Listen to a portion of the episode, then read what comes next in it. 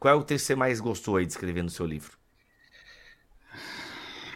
Pô, essa pergunta é difícil, né? É te perguntar qual é o capítulo que eu mais gostei do meu livro. Se bem que eu acho que eu sei qual é o capítulo que eu mais gostei. Qual o capítulo que você mais gostou? Do Pai seu? Nosso, cara. Eu gostei de estudar o Pai Nosso. Hum. Foi legal. Ler, Pai Nosso é pensar. Pai Nosso é aquele tiro certeiro. E tu?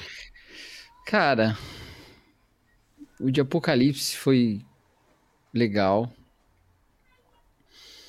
O que eu. Assim, teve um que a gente juntou dois salmos. Hum, E esse, esse tinha sido bem. Bem assim. Eu tinha gostado muito Uhum, de fazer na época do podcast ainda. uhum. Esse é, le- ele é legal também. Ah, legal, legal. Ah, aquele que a Aliás- gente falou. Ah, eu sei um legal também. O, que- o que eu É. falo de cantares. Olha, aliás, gente, cara, a gente precisa desenrolar aquele BTcast de cantares, né? É, podemos. Não, porque toda Ah, semana o dia dos namorados aí a gente não fez. Perdemos, perdemos, cara, perdemos, É. perdemos de fazer uma live sobre cantares. É que, gente, é o seguinte, só pra vocês saberem, Cantadas de Salomão. cantar. ai, ai, ai, colchões cantares, já contei essa história que eu trabalhei numa Já loja com esse contou. nome. E é um, ba- é um baita nome, inclusive. É um né? baita nome, colchões cantares. Mas é que assim, é, é, é- gente, precisa, a gente precisa Cara, fazer tem um mesmo. slogan maravilhoso pra essa loja aí. Dá pra gente falar ou é maior de 18? Então, eu tô pensando, talvez não. Hum, enquanto você pensa, olha o que eu recebi aqui. Uma hora depois.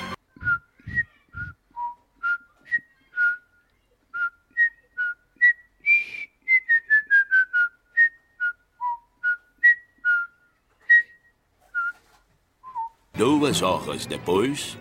Putz, não recebi. Corta essa parte, Rafa.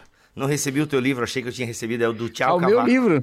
É, mas não recebi o teu livro. Ah, Ah, pô. cara, foi mal. Eu recebi do Thiago Cavaco e do Nicodemos. O teu não, não. Vão me mandar ainda, eu tô ansioso. Quando a gente fizer essa live, tem que ter em Pô, mãos. tá, tá difícil chegar livro aí em Joinville, então, porque esses dois eu recebi faz um tempo já. É, não, tu recebeu acho que uma semana e pouco na minha frente. Né, Joinville, cara, é, é meio que um absurdo. Vai pra Florianópolis pra depois voltar pra Joinville, tá ligado? Ou seja, o caminhão passa aqui na frente da minha cidade, aí depois ele deixa lá em Florianópolis e traz pra minha cidade, entendeu? É uma parada meio maluca, assim. Podia deixar em Curitiba e Curitiba mandar pra cá, né? Curitiba é a capital do Paraná. Mas, enfim, é a loucura. Deixa pra lá.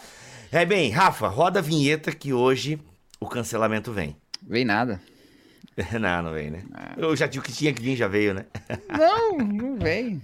Não A vem. gente, a gente não é polêmico desse jeito. Não, né? A gente só quer trazer uma nova perspectiva, que não é nova, né? Mas acaba sendo nova diante de um discurso. Eu não sei se você sabe o que eu vou falar, cara. Eu tô, eu tô, eu tô achando que você não sabe. Eu acho que eu não sei. E aí vai ser maravilhoso. Então, Rafa, roda a vinheta que a galera vai descobrir junto comigo o que Cacau Marques falará nesse BT Papo.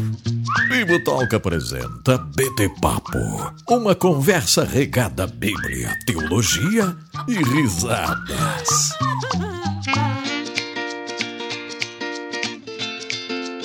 Muito bem, senhor Cacau Marques, estamos aqui para responder uma clássica pergunta que Clássica. envolve. Clássica, eu recebo toda semana na minha caixinha do Instagram. Existem cursos e mais cursos com essa temática. O homem é o sacerdote do lar? Seria o homem o sacerdote do lar? E aí eu tenho que emendar outra, Cacau. Porque tá muito ligado uma coisa na outra. Hum. O homem é o provedor do lar? Que eu acho que até foi essa pergunta também que a gente é, conversou, né? Essas duas. Outra pergunta. Quem segura o guarda-chuva? Quem segura. Caraca, boa. Aí o pessoal tem. Temos que mostrar uma imagem. Vamos mostrar aquela imagem que rodou lá no grupo? não. Não, não, não, Tá. não, não. Deixa- Então tá bom. Então fica aí, metáfora do guarda-chuva. De onde será que é essa metáfora? Né? Quem segura o guarda-chuva? Muito bom. É a mão invisível do Estado. Brincadeira. Mas vamos lá. Mas vamos lá. Senhor Cacau Marx. Ah, É. Duas perguntas. Cara, é, eu tô achando vamos que essa, essa blusa tá me deixando maior do que eu sou, velho. Que bom, é o Cacau eu gosto bombadão. dela, mas nesse enquadramento... Aham. Vou tirar então, Aquele- eu vou tirar. Não, Hum. não, pode deixar, pode deixar. Não Tá. tem também. Aí, ó, nesse eu fico um pouquinho Fica mais mais bonito. contido. Então deixa eu botar aqui então a, a- a- não, mas o pode fundo. botar naquele, não tem problema, não. Eu vou botar o fundo do BT Papo aqui, Ah, vamos assumir a legal. identidade visual do BT alegre, Papo né? aqui. Pronto, vamos lá. Cacau, a gente vai. A gente Afinal tá de contas, aqui. é Bíblia, Teologia e Risadas. Bíblia, teologia e risadas. Então, vamos lá. Mas, ô, Cacau, a gente. Vamos tirar as risadas agora, porque a gente tem muito bom humor, graças a Deus. Não tem jeito, não, não conseguimos É. tirar as risadas. Mas então a gente tem que explicar. A gente, é- riu, a gente riu falando que o Tim Keller morreu, cara. Não tem jeito. Exato. Pô, então, isso pra vocês verem, galera, que a risada nossa não é desdém. Não é desrespeitosa. Não, é desrespeitosa, porque, pô, a gente ama Tim Keller, jamais iria rir. Ah, morreu o Tim Keller. Não, a gente iria rir maldosamente se morresse outra pessoa. Mas assim. Não, não Keller- ia. é Para que maldade. Mentira, gente, mentira. Isso é tudo zoeira. É, galera, é, é, é, é o BT Papo é assim, tá bom? O BT Papo é, assim. Então vamos lá. Cacau, são duas perguntas é, que existem cursos em cima disso. Ah, muita E eu- gente É, pensa e daí a gente família, desenrola né? outras perguntas. Hoje eu tô interrompendo Exato. pra caramba, né? Foi mal, desculpa. Ótimo, não tem problema. Eu interrompo direto. Isso aqui é nosso. Não, não tem dono aqui, entendeu? Isso aqui é, é uma, é uma interrupção mútua, como deve ser a vida, mutuamente, o mutualismo, entendeu? Então não tem ninguém manda aqui nisso aqui. Eu não mando, você não manda, a gente manda junto, a gente se interrompe junto. É que pessoas. Já entendeu, né? Então, assim, é que pessoas constroem, né, vidas, igrejas, teologias, leituras bíblicas acabam sendo influenciadas por essa ideia ah, e essa construção. O homem, ah, o sacerdote do lar. O homem como sacerdote do lar, o homem é o provedor do lar. E as pessoas acreditam nisso e se desenvolvem teologias em cima disso. Mas e aí, biblicamente falando, é, que resposta a gente pode começar a construir para essas perguntas? É o homem como sacerdote do lar, o homem como provedor do lar. São duas coisas distintas, né? Uma aponta para a questão da espiritualidade, outra para a questão da provisão, que pode incluir inclusive provisão espiritual, né? O homem responsável como sacerdote provê um ambiente espiritual para o seu lar e tal, mas está ligado também, né, nas muitas teologias por aí, a ideia da provisão é, é o que põe comida dentro de casa, né? Eu acho que a gente tem que começar pela do sacerdote, já que é Boa. o título do vídeo. É, o homem é o sacerdote Porque do daí lar. a gente vai, é a gente vai desdobrar, acho que em outras coisas que eu, que eu queria falar também. Boa. Mas assim, a gente precisa dar alguns disclaimers antes de tratar desse assunto. Porque, adiantando nossa resposta, para depois a gente detalhar um pouco, tanto eu quanto o Bibo não consideramos que essa maneira de colocar é a melhor. O homem é o Uhum. sacerdote do lar, beleza? Até porque tem lar que nem tem homem, né? Obviamente que a gente não vai usar uma exceção ou um lar que não tem um homem para dizer, viu? Não, a gente sabe que é bom quando tem. Então, Um- um- né? Mas é. assim, É... Quão- quão excepcional são famílias sem homens hoje, né? Ou pelo Não, é, não é pais, né? excepcional, é verdade. Então, por isso Mas que eu, alguém eu, vai dizer eu o entendo, seguinte, é, entendo totalmente esse argumento. Sim, Só que eu acho que ele, ele vai. Mas é que eu vou acabar me adiantando. Deixa eu dar o disclaimer antes. Então, assim, apesar da gente dar essa resposta, eu quero deixar bem claro uma coisa aqui, bem claro mesmo. Geralmente, pastores e mestres que estão usando esse termo não estão primeiramente preocupados em é, estabelecer uma autoridade masculina. E por que, que eu tô dizendo isso? Porque, em geral, essa preocupação nem é tão necessária. Tá, peraí, Cacau, deixa eu ver se eu entendi esse teu disclaimer. Tu É, tá eu vou, não, que- porque eu ainda vou completar qualquer preocupação principal. É que sim. Geralmente a ideia não é assim, não, vamos, vamos dizer quem manda em casa.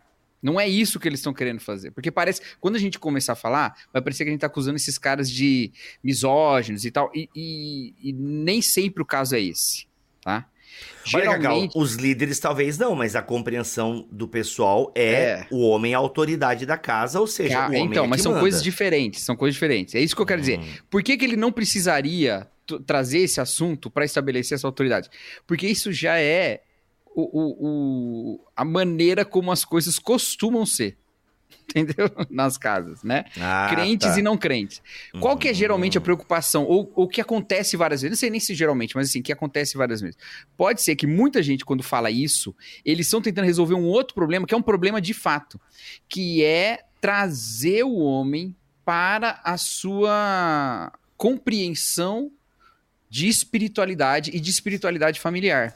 Ou Que seja, é uma o homem que é- ausente, né? Um, um homem ausente. Mas ausente da espiritualidade da família. Isso, isso, Não isso, só ausente isso, da família, mas ausente da espiritualidade da família. Então é muito Uhum. comum que a mulher seja que ora mais, a mulher que exige mais dos filhos em termos de dedicação na igreja, de buscar a- Uhum. aprender da palavra, né? Ela, ela tem mais esse apego. E o homem, especialmente em determinada fase, quando ele perde essa influência da mãe, ele é adulto, casa, Uhum. ele vai se distanciando. Então, muitas vezes, quando o pessoal usa esse linguajar, eles estão muito mais preocupados é com essa ausência do homem na espiritualidade da família, que é uma Concordo. coisa frequente, visível, Uhum. problemática e precisa ser solucionada.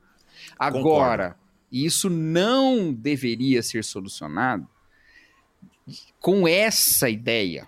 Que Porque- reforça aquilo que já está estabelecido de forma né, É. crua E aí a gente tem um problema muito sério, porque assim, É. se, o- se a maneira como a Bíblia ensina sobre família difere muito pouco do que já é uma família do mundo, Uhum, então uhum. quer dizer que a Bíblia não está acrescentando muita coisa, entendeu? Exatamente, Então, assim, exatamente. o, o que que acontece? É, então, assim, eu, eu- eu quero primeiro dar uma declaração de que eu acredito na boa fé de muitas dessas De paz, pessoas. uma declaração de É, paz. De paz e de boa E fé isso é mesmo. muito verdade. Cacau, e, E, é um problema, e é um problemão, Bibo. É um problemão. Muito. Homens se afastam das suas preocupações espirituais, homens levam menos a sério a espiritualidade. É muito mais frequente que as. Ah, pô, na minha igreja é direto. O culto de oração, a maioria esmagadora da presença é de mulher. Né? é, Então, é as assim, irmãs do coque no pentecostalismo. é. então, essa, então, tem essa questão, tá? Que a gente tem que abordar. E a gente um, um dia podia até fazer, né, Bill? Pra ser a nossa trilogia de- da, da masculinidade, né? Ó. É o crente Red Pill, esse de Uhum. hoje, e a espiritualidade masculina. A gente podia fazer um episódio sobre esse, né? Que aí a Fechou, gente fechava e, e nunca mais falava de homem. Não, tô brincando.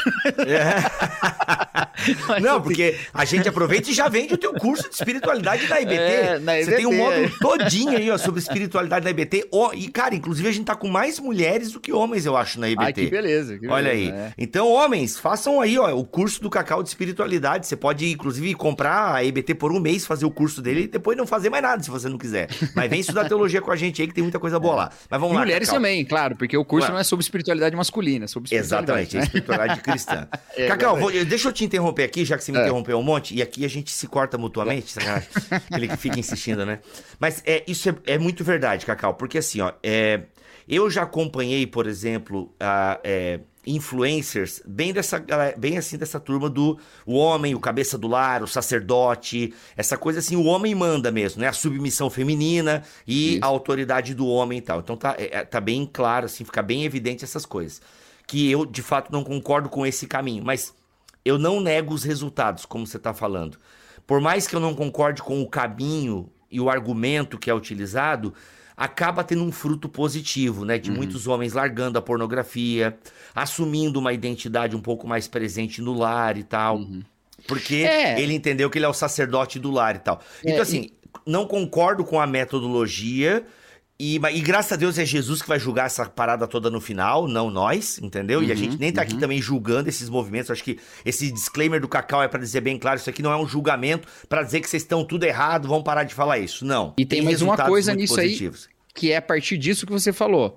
Que é o seguinte, então tem essa, essa questão da espiritualidade masculina, e tem uma outra questão também. Às vezes há uma certa ênfase em ideais de família. Uhum. Esses ideais não são bíblicos, eu vou falar sobre isso mais pra frente. Uhum. Mas eu também entendo que quando não há referência nenhuma, um pregador do púlpito falando uma família deve ser desse jeito, costuma dar um norte quando a desestruturação é muito grande. Só que eu Uhum. temo que frequentemente isso cria um outro problema de ignorar a realidade e outros problemas aí, tá? E aí eu mais pra frente eu abordo. E Vários outros problemas. Eu tô falando, tô Vários lembrando os outros. problemas, é. Então, assim, eu entendo que muitas vezes esse linguajar que eu considero inadequado é usado com boas intenções e até apresenta bons resultados em alguns casos específicos, ok? Mas a grande pergunta é se é bíblico. Certo? E aí a gente tem que dizer que não, tá?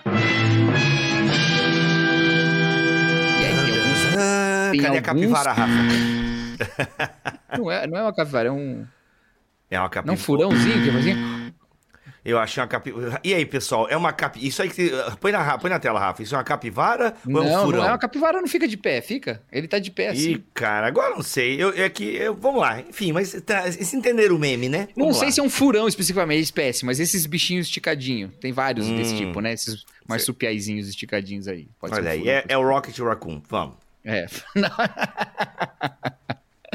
Podia ser um panda vermelho, cara. Eu tô encantado com os pandas vermelhos. Eu quero um de estimação. Sério? Nossa, cara, tem aquele filme da Pixar. É, É, nunca assisti, mas é, é Red, Red, né? É, É, Red, Crescer, Dói, sei lá.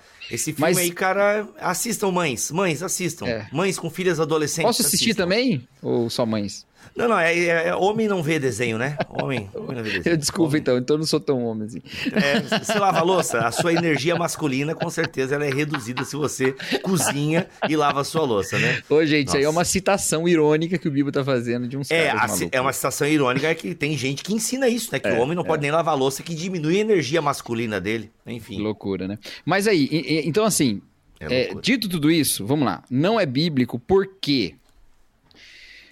Primeiro que a gente tem que entender o que que é uma figura do sacerdote, né? Uhum. É um cara ungido para realizar uma certa um certo papel litúrgico de uma Uhum. certa é, é, mediação sagrada, ok? No Novo Testamento, a gente vê essa figura sendo atribuída a Jesus, o sumo sacerdote, e sendo também. É... fugiu a palavra aqui. Sendo designada, Atribuída, designada. é, designada para todos os crentes como uma nação sacerdotal ou como uma nação de reis e sacerdotes, certo? Certo? Inclusive? Cacau. Não, aqui, ó, vou botar na tela. é isso que eu ia tela. falar. Nós temos um livro muito bom. Ah, qual é o livro? Ah, um livro chamado O Sacerdócio Real de Não, não, não. Esquece, esquece. Esse aí tu esquece, porque esse aí não, não pode contar pras pessoas que esse meu livreto vai ser a base da continuação do Deus que destrói sonhos. Então esquece esse livreto aí. Mas é só a Esquece. base, é só a Vai base. ser a base, né? Eu vou desenvolver. Quantos e então. quantos teólogos aí têm livros grandes, mas que eles adiantaram o tema em artigos acadêmicos antes? Ô, É N.T. Wright basicamente mandou isso. O A- N.T. Wright e Alistair McGrath, a gente mandou um abraço É. pra vocês. Mas vamos lá, esse texto aí de 1 Pedro, Cacau, 1 Pedro Isso, 2,9, esse aí, É. ele, ele Tá deixa bem... que- É, Pedro está citando aí, inclusive ele está citando textos do Antigo Testamento, né? Então, assim, Exato. já era uma promessa do Antigo Testamento, da nação sacerdotal de Israel, e ele está atribuindo isso à igreja. Uhum, E, e- mas a Bíblia também nos chama de reis e sacerdotes, né, em Jesus Cristo. Exato. Então, isso é para quê? Isso é para todo mundo. Por isso, é daí que a reforma tira o conceito do sacerdócio universal, tá? De Uhum. todos os crentes são sacerdotes, beleza? Exato. Então, quando você fala o homem é o sacerdote do lar, você está colocando o homem com uma certa, um, um certo papel de mediação da relação da família com Deus. E esse nem é o propósito do, do discipulado familiar. Você poderia dizer que o homem é um pastor do lar. Você poderia dizer isso se você quisesse atribuir a ele a função de guiar a família num discipulado, ou seja, guiá-la como um rebanho no caminho de Deus. Ainda assim, não seria um- uma, uma fala bíblica, porque a Bíblia não fala isso. Mas Não. você poderia dizer isso eh, esticando alguns textos, quando fala, por exemplo, que como Cristo apresenta a igreja imaculada ao Pai. É, Então, eu ia trazer esse poderia texto de. Efésios, é, esse É. texto de Efésios 5, que é um texto muito utilizado Eu não, eu não do concordo com essa 22. leitura, inclusive, tá? Mas, mas há quem leia desse jeito. Então, até, Sim, assim, sim. Agora, essa mediação espiritual, isso aí é você. Você acaba colocando sobre o homem uma autoridade que é aquilo que a gente falou no nosso episódio de discipulado, só que não no contexto da igreja, contexto da- de casa, Exato. que é a questão da, da, da cobertura espiritual, Uhum, né? De uma uhum. certa autoridade divina. E, Com quem Timóteo aprende sobre Jesus, sobre a fé, a fé cristã, né? né? A fé.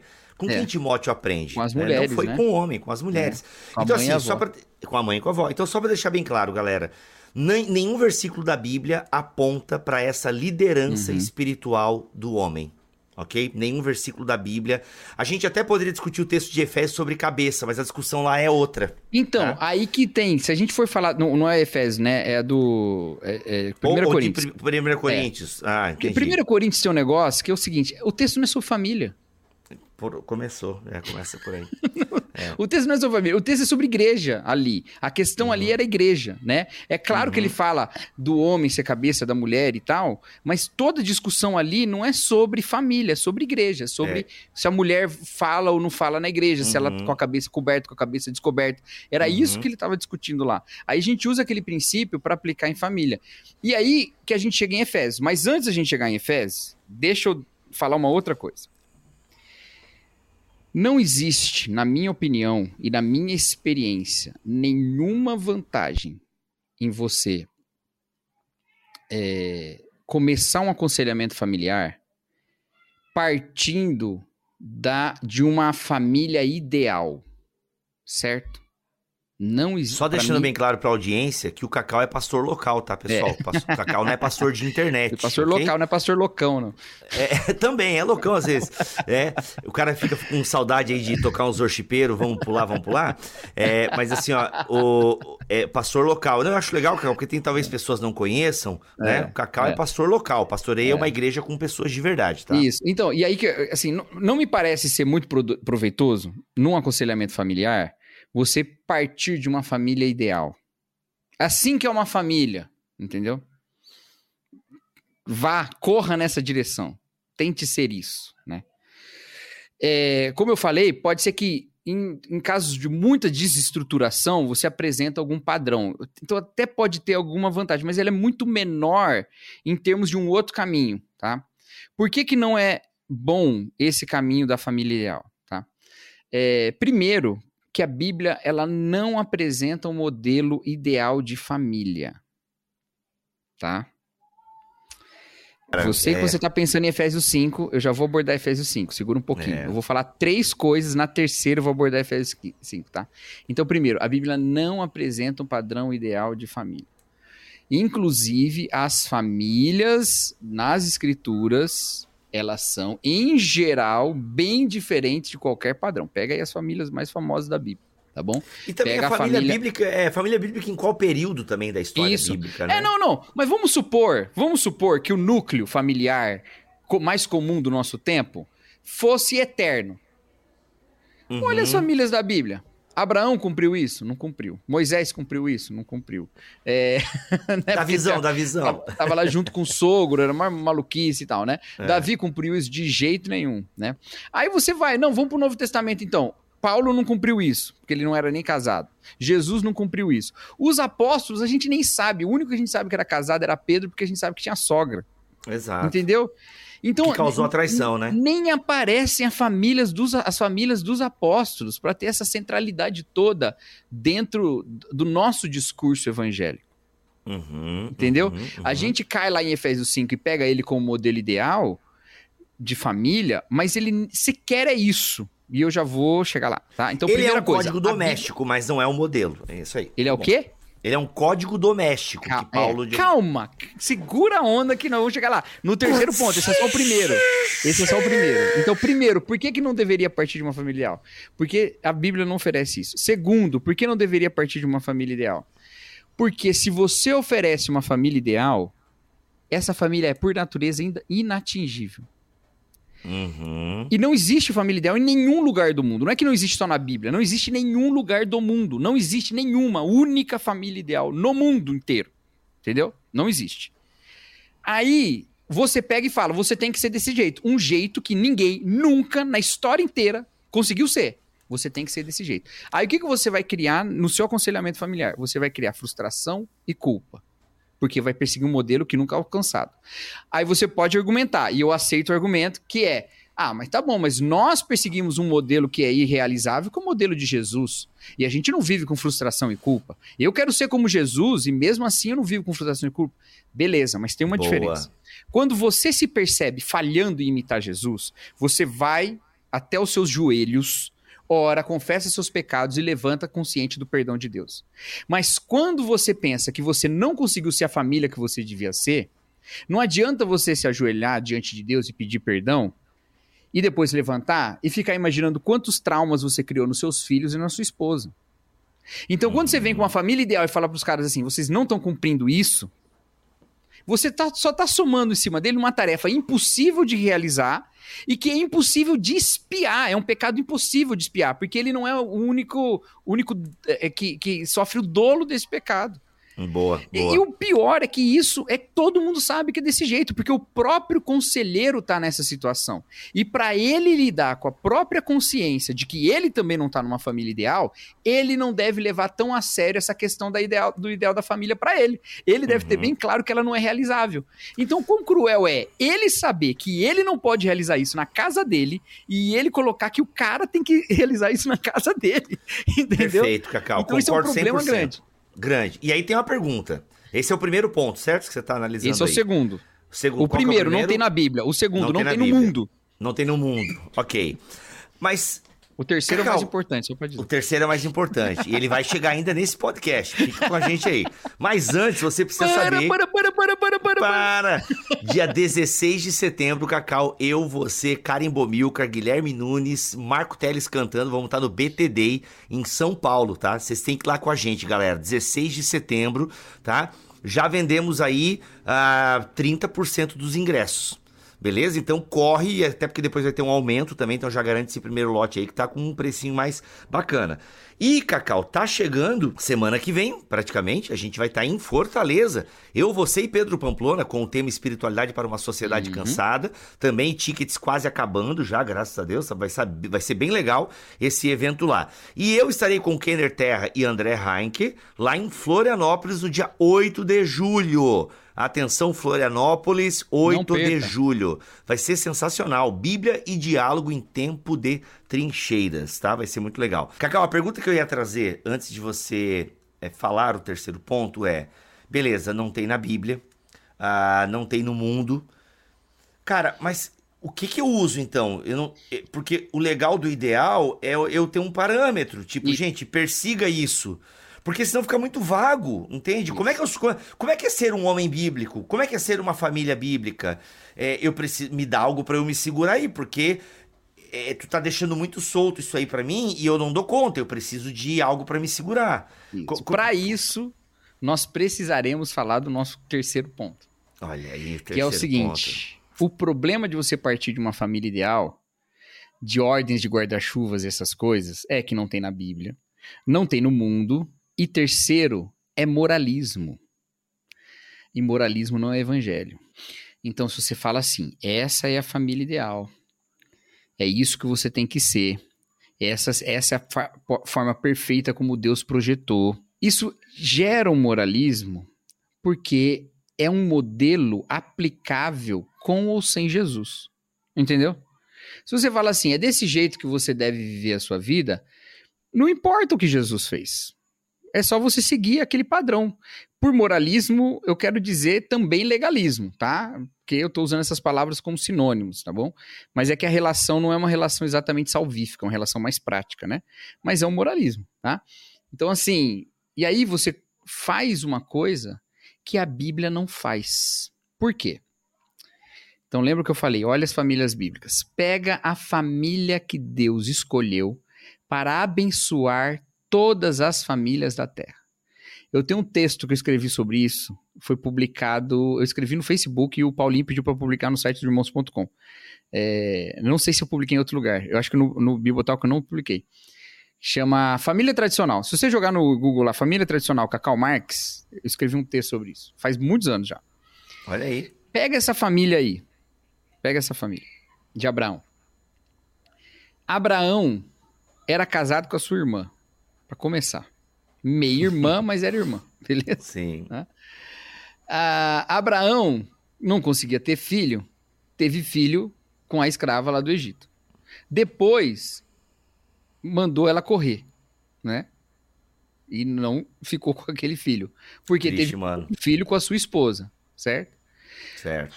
E aí, quando ele tava lá numa região, né, lá perigosa, ele não chamou a esposa de esposa, mas chamou a esposa de irmã para não matarem ele para ficar com a esposa. E Exato. trouxe maior problema. E Isaac, o filho dele, repetiu esse mesmo pecado. E quando teve dois filhos, teve dois filhos que brigavam um com o outro pela primogenitura e pela herança. E a mãe preferia um do que o outro, e o pai E preferia a mãe. o outro. É, e a mãe no rolê, a mãe no rolê ajudando o outro É. a passar a perna no mais velho. Exato. Aí um desses filhos, que é o que passa a perna, e que é o da promessa, que é Jacó, ele tem duas esposas, porque foi enganado pelo sogro, que também era tio. É. E ele aí, foi enganado porque era analfabeto, né? Tu sabe que ele era analfabeto. Quem entendeu a piada, comenta aí. Quem entendeu a piada, É, gente, eu aí. peguei a referência da piada. Por que, que Jacó era entendeu- analfabeto? É. Por que, que Jacó era analfabeto? E que depois no final a gente conta a piada caso você não seja um crente raiz e não conheça É. No próximo a piada. episódio a gente conta a, resposta. Boa. Mas olha só, Jacó teve duas esposas, ele amava um e não amava a outra, só a outra tinha filho, a que ele amava não tinha. Aí a que ele amava que não tinha filho, dá pra ele uma escrava pra ele ter filho, a mesma coisa que o vô dele tinha feito. Aí a outra que dava Maldição filho, hereditária, no o que caso. parou né? de ter filho e que parou de ter filho, trouxe também uma escrava, ou seja, ele tinha duas esposas e duas concu- concubinas. Olha aí. Ele teve 12 filhos homens e uma menina, que teve todo um rolo lá de ter sido violentada sexualmente. Os irmãos foram lá e mataram uma vila inteira para defender a honra da irmã.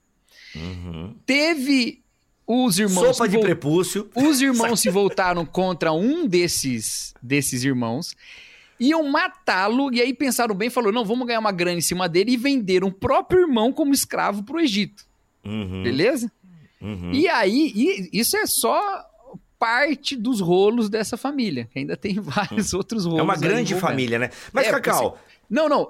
Só, só por que, que eu tô dizendo isso? Porque, apesar disso tudo, essa família é aquela a respeito de quem Deus disse: em ti serão benditas todas as famílias da terra. E apesar desse rolo todo, Bibo, você sabe onde estão o nome desses doze filhos de Jacó? Na cidade Não. santa, no na Apocalipse. cidade, cara. que é o nome aí. das doze tribos. Você entendeu? Sensacional. Então, o que, que aconteceu na prática deles? Foi terrível, trouxe um monte de sofrimento para eles, trouxe um monte de Uhum. consequência.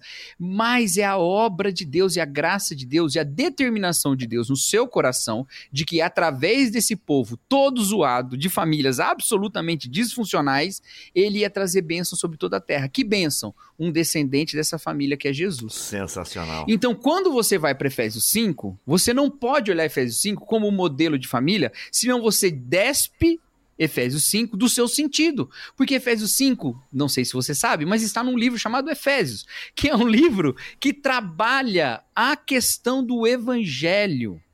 E Efésios 5, quando fala da família a partir do versículo 21, ele está aplicando o evangelho na convivência da casa.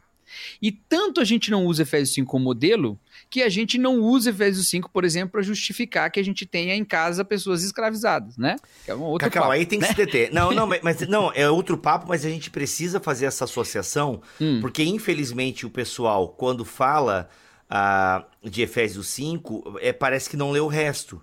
É. Então, assim, é porque, gente, depois tem a relação de senhores e escravos. É, pois é. Entendeu? pois é.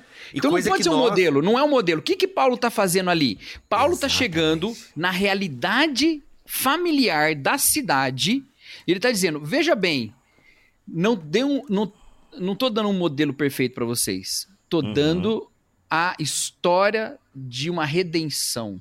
Essa história de uma redenção re- redime as relações. E Uhum. esse, na minha opinião, é o jeito certo de fazer aconselhamento familiar. Sim. Não é você chegando com o modelo perfeito falando o marido deveria fazer isso, a esposa deveria fazer isso. Mas é Uhum. aplicando a lógica do evangelho nas relações. Isso vai significar muitas coisas diferentes de acordo com o tanto de famílias diferentes que existe no mundo. Sim. Porque cada assim, uma delas vai ter uma manifestação do pecado que Uhum. precisa de uma redenção, que precisa de uma justificação, de uma santificação, que vão então exigir uma mudança de comportamento. E sabe o que é mais louco, Bibo? É que por causa disso, a lógica do evangelho não para na família. Porque se você pensar bem, o que a igreja propunha no Novo Testamento não era fortalecer famílias que estavam se dissolvendo. Sabe esse negócio? Ah, porque o mundo quer acabar com a família, a família é a base da sociedade. Amigo, a família já era a base da sociedade romana. Já era. Aliás, tudo era familiar. é, tudo era familiar E lá. patriarcal, né? A- bem e patriarcal. A questão que vem incrivelmente no evangelho era incluir na sua família quem não era sequer do seu povo. Uhum, Essa que era a, a- a lógica doida do evangelho. E, é e isso acontece na Bíblia toda. Quer ver? Uhum. Por causa da graça de Deus sobre famílias, Ruth não cumpriu o seu papel. Porque quando Ruth larga o seu povo e vai com Noemi, a sua sogra, teoricamente ela está descumprindo o seu papel. Se a vocação dela era casar e ter filho, ela deveria fazer isso no seu povo. Exato. Ela não foi para Israel, ela não voltou com a, com a sogra lá para Belém para casar. Acabou casando, né? Ainda bem para ela. Mas, mas não foi para isso que ela voltou. Ela voltou porque, na lógica de Deus, o seu povo será meu povo, o seu Deus será meu Deus. Esse Uhum. Deus me faz povo com você, me faz família sua. Ou seja, ela quebrou os paradigmas culturais de família e de povo, de, nas, de nação é uma palavra ruim, mas de raça, para fazer a obra graciosa de Deus. É Uhum. Paulo chegando para Filemão e mandando ele considerar Onésimo um irmão. Onésimo era irmão de Uhum. Filemão? Não. Ah, ah, você pode falar, ah, não, Paulo tá reforçando a família. Nada. Ele tá atacando a família romana. Ele tá atacando. Cacau, uma pausa aí. Ele tá, aí ele tá é, desintegrando o sistema familiar romano. exa- Olha como é que era o propor a sistema. família de Cristo. Olha como é que era o sistema romano, Cacau. Para implementar sua agenda social, o imperador dependia de cada homem governar sua própria família de acordo com a vontade do imperador. Cada pai era como um deus sobre sua própria casa. Assim como César era um deus para sua família. Como sacerdote da família, cada marido conduzia sua família na devoção às divindades romanas, garantindo-lhes assim a proteção divina. Mulheres, crianças e escravos não tinham direitos, exceto aqueles concedidos pelo marido, pai e mestre. Eles obedeceram e cumpriram suas eles obedeciam e cumpriam suas exigências. Ou seja, Paulo de alguma forma entende que essa é a estrutura familiar romana e, e, e, consequentemente isso afetava também as famílias palestinas e, e membros da igreja, enfim, é, é, gentios. E ele não rompe plenamente com isso, Uhum. mas ele ressignifica papéis. Ressignificar papéis não é a papalavra. Ele Mas redime relações. Ele redime relações. Perfeito. Entendeu? Por quê? Porque, primeiro, que não tem mais esse é- essa ideia do homem sacerdote do lar é mais pagão do que cristão, como vocês podem acabar de ver aqui. Né? Era um conceito. Uhum. Isso aí é o texto da Ana ou é outro é, lugar? texto, é um texto que a Cíntia compartilhou comigo. Ah, legal. É, a Cíntia Porque a Ana escreveu uma thread legal sobre a família romana na- no Twitter. É, que é um texto do Alan Street. Ah, tá. É o texto do Alan Street. Então, o que acontece? Ah, fala. Mas não, e aí outra coisa, Cacau. Quando ele vai falar da questão, primeiro que já começa com o versículo 21. Isso já é uma, uma quebra também na estrutura familiar e modelar romana, porque fala de submissão mútua. Uhum. Paulo não está dizendo que homem e mulher são iguais. Não, eles têm uma submissão mútua. Tanto ao- e quando ele vai falar de que- né, que eh, a mulher vai ser submissa ao marido e, e o marido vai amar a esposa como Cristo, ou seja, é um amor de serviço.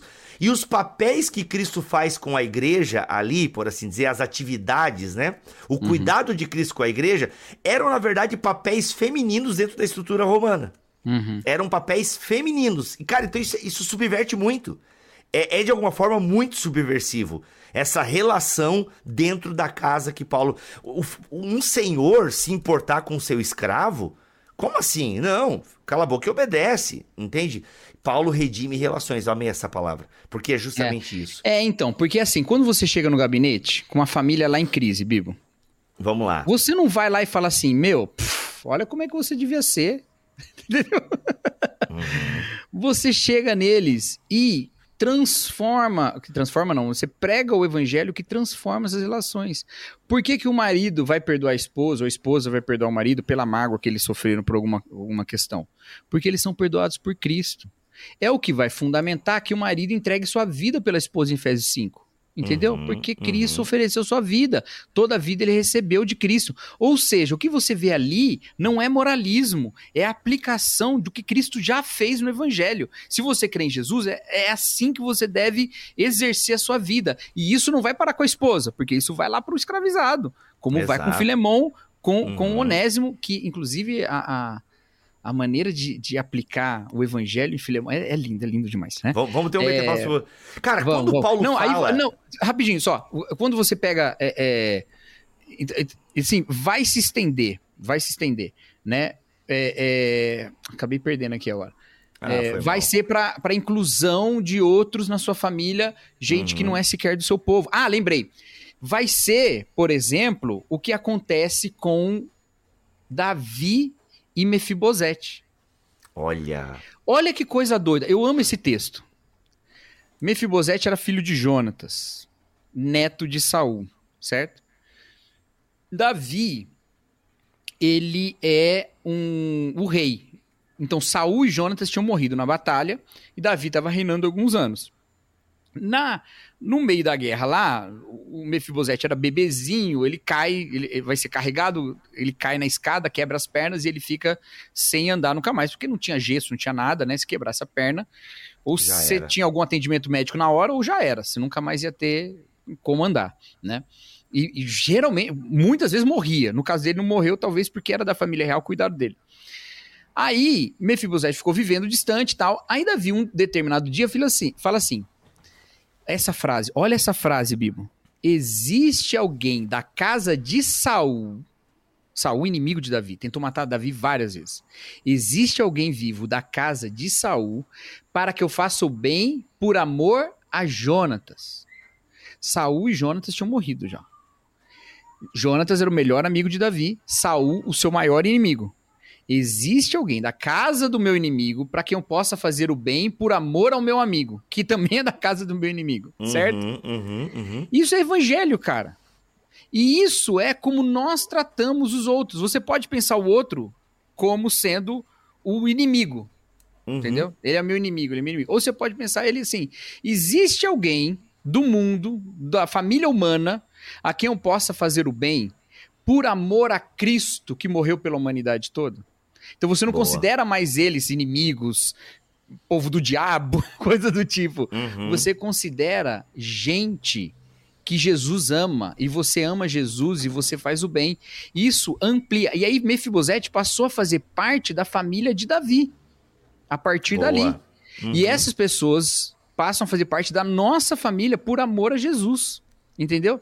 Então o Uhum. evangelho é muito maior do que você pegar papéis ou modelos de família e assumir esse, esse moralismo como sendo a nossa.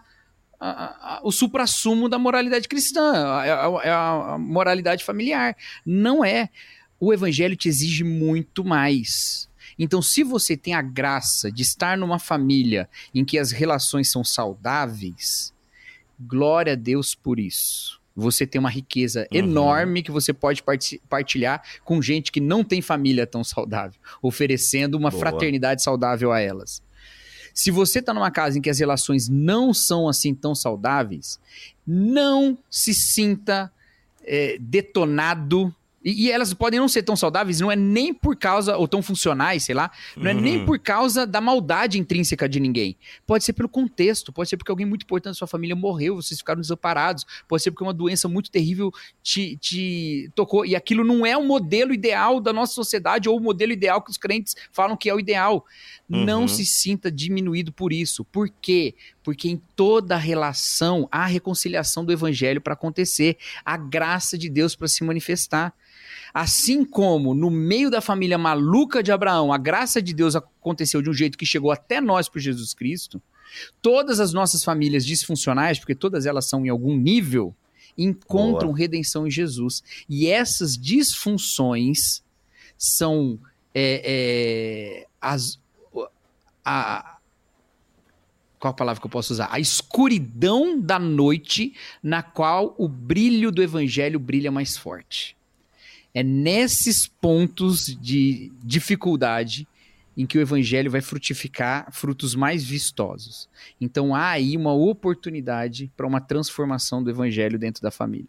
Não é ser igual a família do Bruno Galhaço, não é ser igual a família da propaganda da Doriana, não é ser igual a família de alguma influência cristã ou coisa do tipo, é se submeter a Jesus Cristo, reconhecendo que você é pecador, sua família toda é pecadora, mas vocês Uhum. nunca vão ser ideal nenhum, mas Jesus está querendo fazer parte da vida familiar.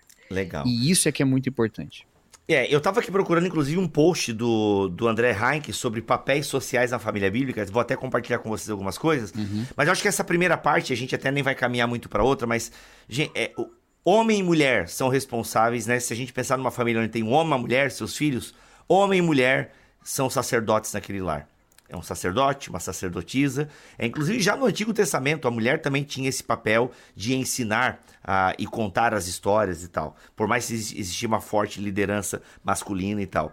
Mas olha só, o André Heinck, ele fez essa postagem aqui, ó, no Instagram. Aqui, ó, você pode... Eu vou botar o link dessa postagem aqui, ó. Conheça os papéis sociais na família bíblica, tá? E aqui é muito legal que ele coloca algumas coisas, ó.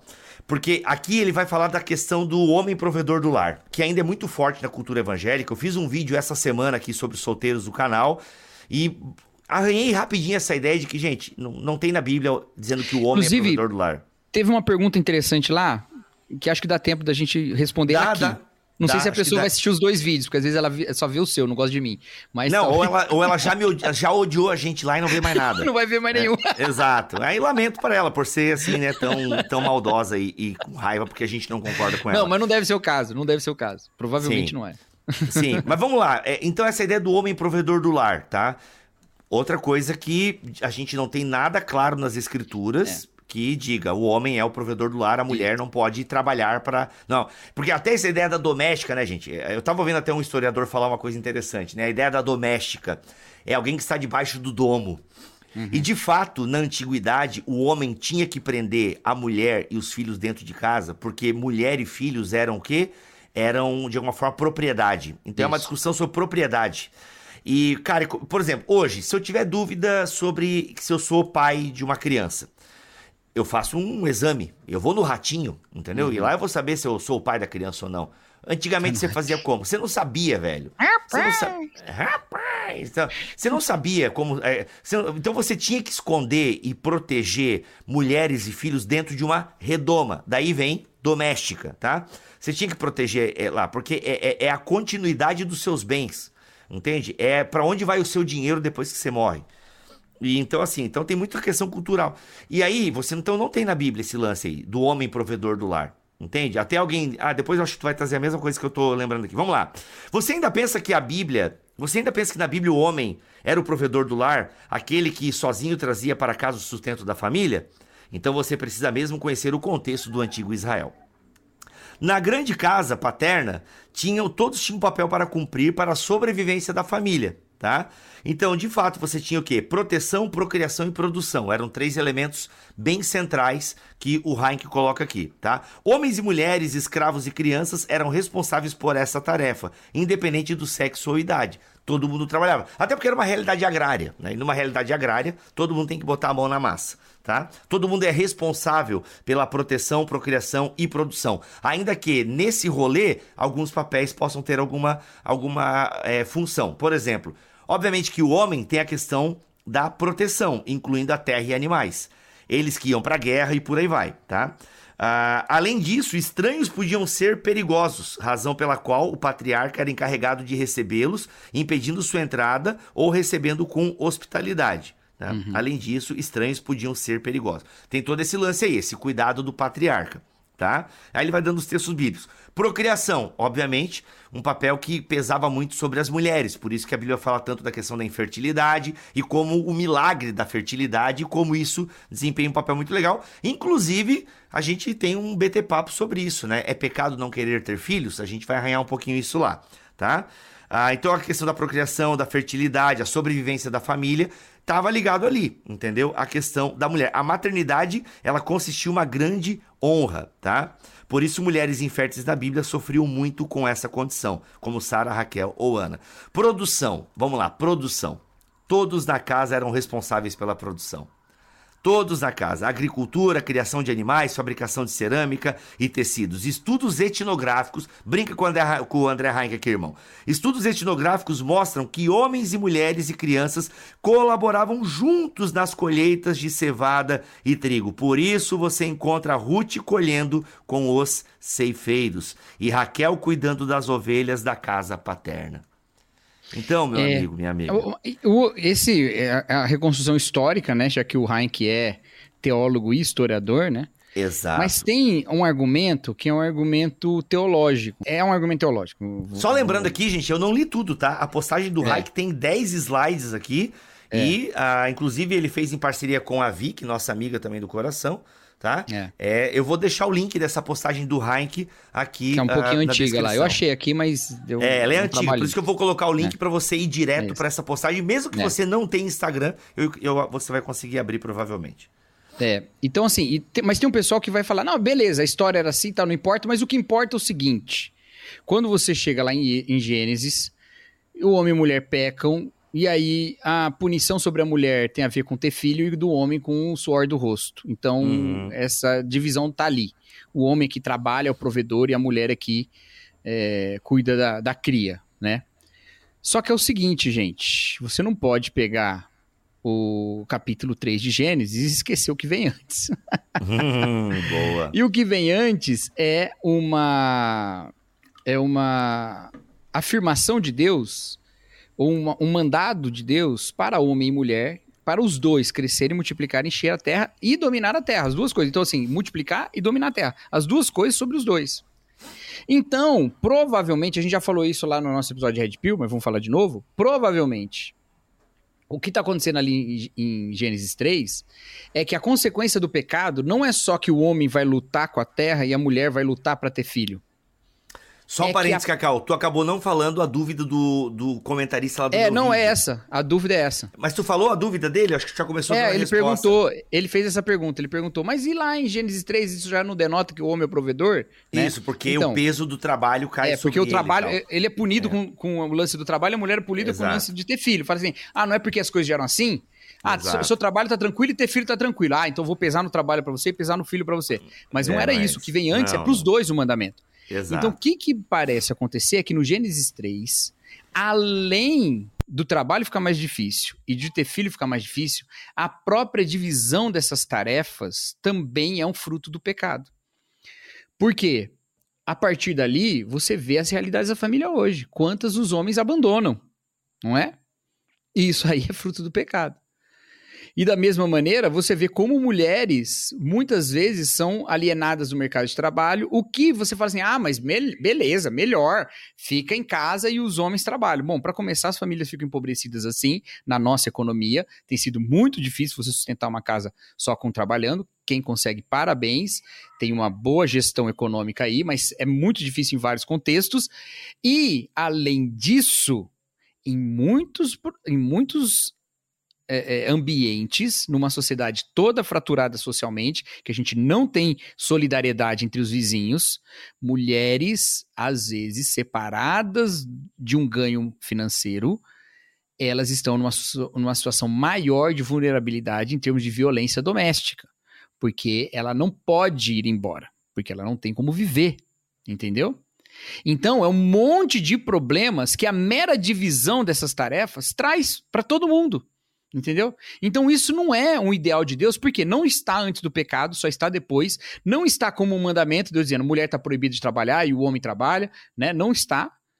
Mas a gente assumiu como se fosse, usando um argumento bem fraco, e não é que o ouvinte fez isso, provavelmente ele aprendeu isso de alguém, mas usando um argumento bem fraco, que é esse, Gênesis 3, que não está dizendo isso. Não Uhum. apresenta esse modelo e, e, e no máximo poderia ser uma sugestão, mas nem isso é, porque está em contradição com o que, os capítulo, com o que o capítulo 1 fala quando cria-se o homem e a mulher.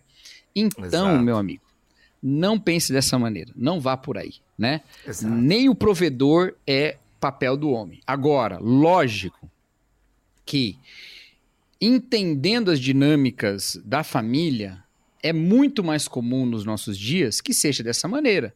Que o homem sustente a casa, que a mulher cuide dos filhos, é muito mais comum. Por uma série de questões, e muitas delas, inclusive, fruto do machismo também. Por exemplo, homens têm salários maiores, então, né? Eles têm acessos a trabalhos com salários maiores, é, eles têm, muitas vezes, é, possibilidades de, bom, de carreira superiores, essas coisas todas.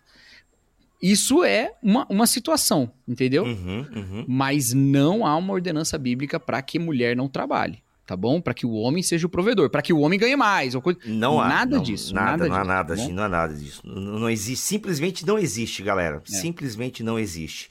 Ah, Então, e também não se coisa- sinta inferiorizado se você ganha menos que a sua esposa. Né? Exato. Cara, e tem gente, eu até já contei isso em algum lugar aqui, acho que não sei se foi BT Papo, se foi, foi, Foi aqui no. BT Papo. Foi no BT É, Papo. né? É, acho que foi até no, né, naquele sobre o Red Pill lá.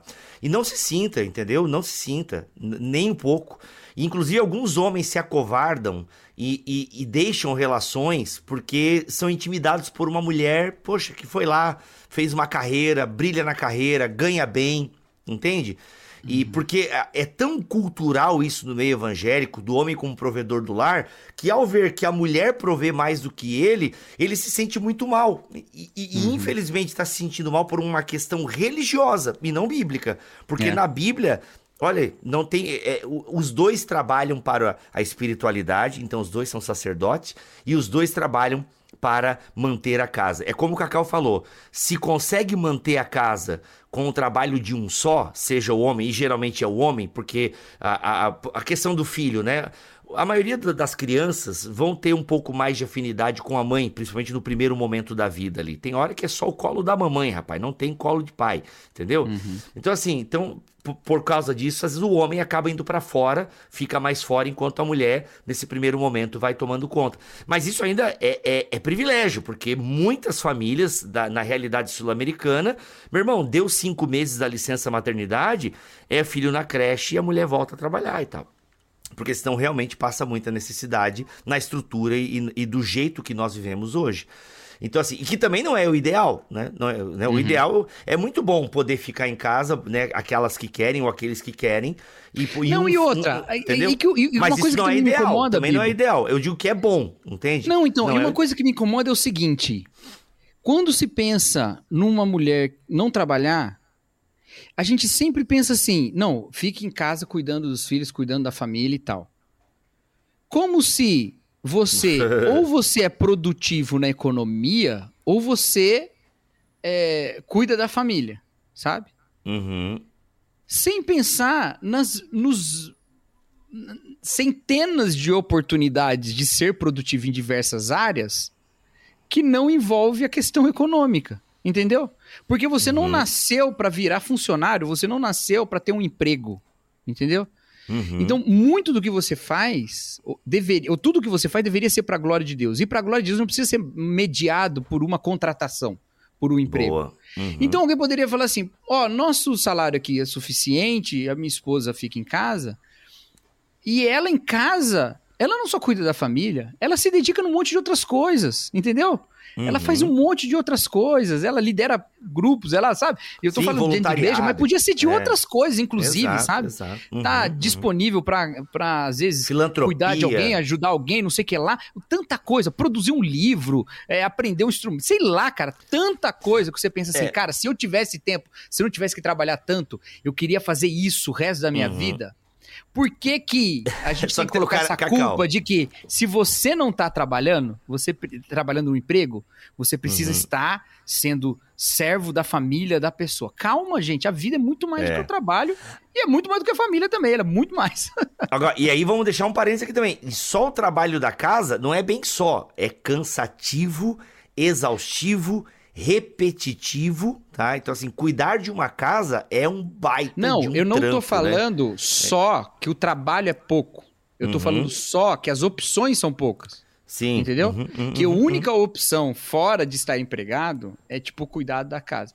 E Isso não, Não, é não. verdade. Tem não outras é verdade. opções, a vida é muito mais do que isso, sabe? Pra todo mundo. Exatamente. Porque quem também tá, tá no emprego e tem um tempo livre, ele pode fazer. Ele pode não fazer nada. E gastar o tempo Uhum. assistindo Netflix, mas ele pode também fazer outras coisas. Ele pode Exato. se preocupar com outras coisas, entendeu? Exatamente. Então, tudo isso, é, sabe? E isso é tudo uma discussão que, que diminui o que significa ser família, porque a gente bota um modelo super restrito, que não bate com a realidade, e quer que as pessoas se encaixem numa forma de vida que tem tão poucas possibilidades. Quando o evangelho nos abre para uma maneira super graciosa e gloriosa de viver em áreas tão diversas, gente. Então é isso. Em todo lugar, o seu objetivo é que a graça de Jesus Cristo flua através de você das suas relações, das, da, da sua vida quebrada, mas em obras, das relações é, imperfeitas, mas em processo de, de correção e redenção, em todas essas coisas. A graça de Deus fluir através de você. Pode ser produzindo no trabalho, pode ser cuidando da família, pode ser dedicando-se a aprender uma coisa nova, pode ser servindo o seu vizinho, pode ser liderando coisas na igreja, pode ser tanta coisa, gente, mas tanta coisa. Em tudo isso, Jesus agir na sua vida. Isso Amém. é graça de Deus. Sensacional. E é muito mais do que o moralismo familiar. Tá? Muito bom, muito bom. É, é isso. Tem mais coisas para falar? Tem, a gente volta muito em outros mais. momentos, muito mais. É, porque talvez você esteja acabando esse episódio com uma sensação, cara, onde é que eu me seguro? Porque eu gostava tanto das formulinhas, assim, tipo, como Não, mas a gente falou onde é que se segura. Ó, Sim, o que é, Jesus fez é o que exato, você faz, entendeu? Exato, eu não tô falando exato. assim, não, então não importa marido, não importa filho. Não, ao contrário. Ah, é. A sua relação com eles não é moldado por papéis. A sua relação do, do marido com a esposa, com, do, do, pai com os filhos, da mãe com o marido, uhum. da mãe com os filhos, com toda a família e com as pessoas de fora da família, é uma relação que é muito mais exigente do que simplesmente cada um faz o seu. Exato, né? É uma relação de serviço ao outro. É, o serviço ao outro. Exato, exato. exato. Quer segurar? Então, me dá uma coisa para segurar. Sirva. É. Como servir? Aí você vê dentro da sua realidade.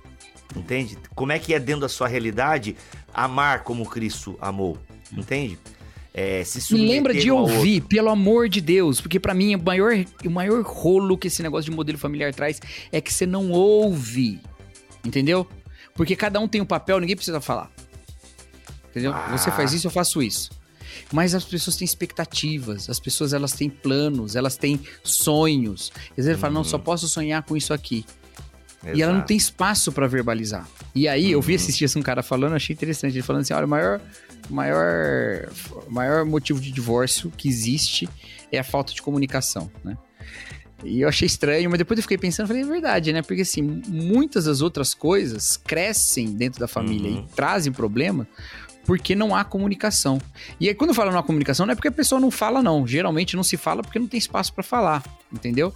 E não é porque é. o outro cala mas é porque não se criou esse tipo de possibilidade. Exato. O Bonhoeffer falava que a, a, primeira maneira de você amar alguém é ouvindo essa pessoa. Olha, então, ouça, tem espaços de ouvir, tem espaço de saber. Antes de ser, a gente acha que a gente vai resolver tudo tacando a palavra certa nas situações. Uhum. A gente precisa ouvir para saber qual é a palavra certa, né? A gente não quer, a gente já quer pular essa parte de ouvir. Então Exato. ouça, ouça, converse, falem sobre tudo, abram o coração sobre expectativas, sobre sonhos, sobre planos, sobre frustrações. Tudo, não tenham tudo. medo de DR, pelo amor de Deus. Não. Porque na DR ter. ali se manifesta a reconciliação. Amém. É, muita coisa para falar. Mas... E vamos ler um grande texto que diz o seguinte, tá? Vamos lá. Ó, tá aqui a base. Quer se segurar? Segure-se em Efésios 5, 21. Sujeitem-se uns aos outros por temor a Cristo. É isso. Tá bom? Vamos ficando por aqui. Voltamos no próximo BT Papo, se Deus quiser assim permitir. Toda sexta-feira tem BT Papo e toda terça-feira tem BT Cash. E eu e o Cacau estamos lá com muitas aulas, muitos módulos na EBT, a Escola Bibotalco de Teologia, vem estudar com a gente. Cacau, vai entrar Espírito Santo agora. Você falou o que nesse módulo aí do Espírito Santo? Fruto do Espírito. Rapaz, aí que sensacional. Aí, ó, tá a base do seu casamento. Que ele começa. A base do seu casamento feliz tá no fruto do espírito. Conecta tudo já. Conecta tudo. É isso. Vamos ficando por aqui. Até a próxima, se ele quiser assim permitir. Fiquem todos na paz do Senhor Jesus.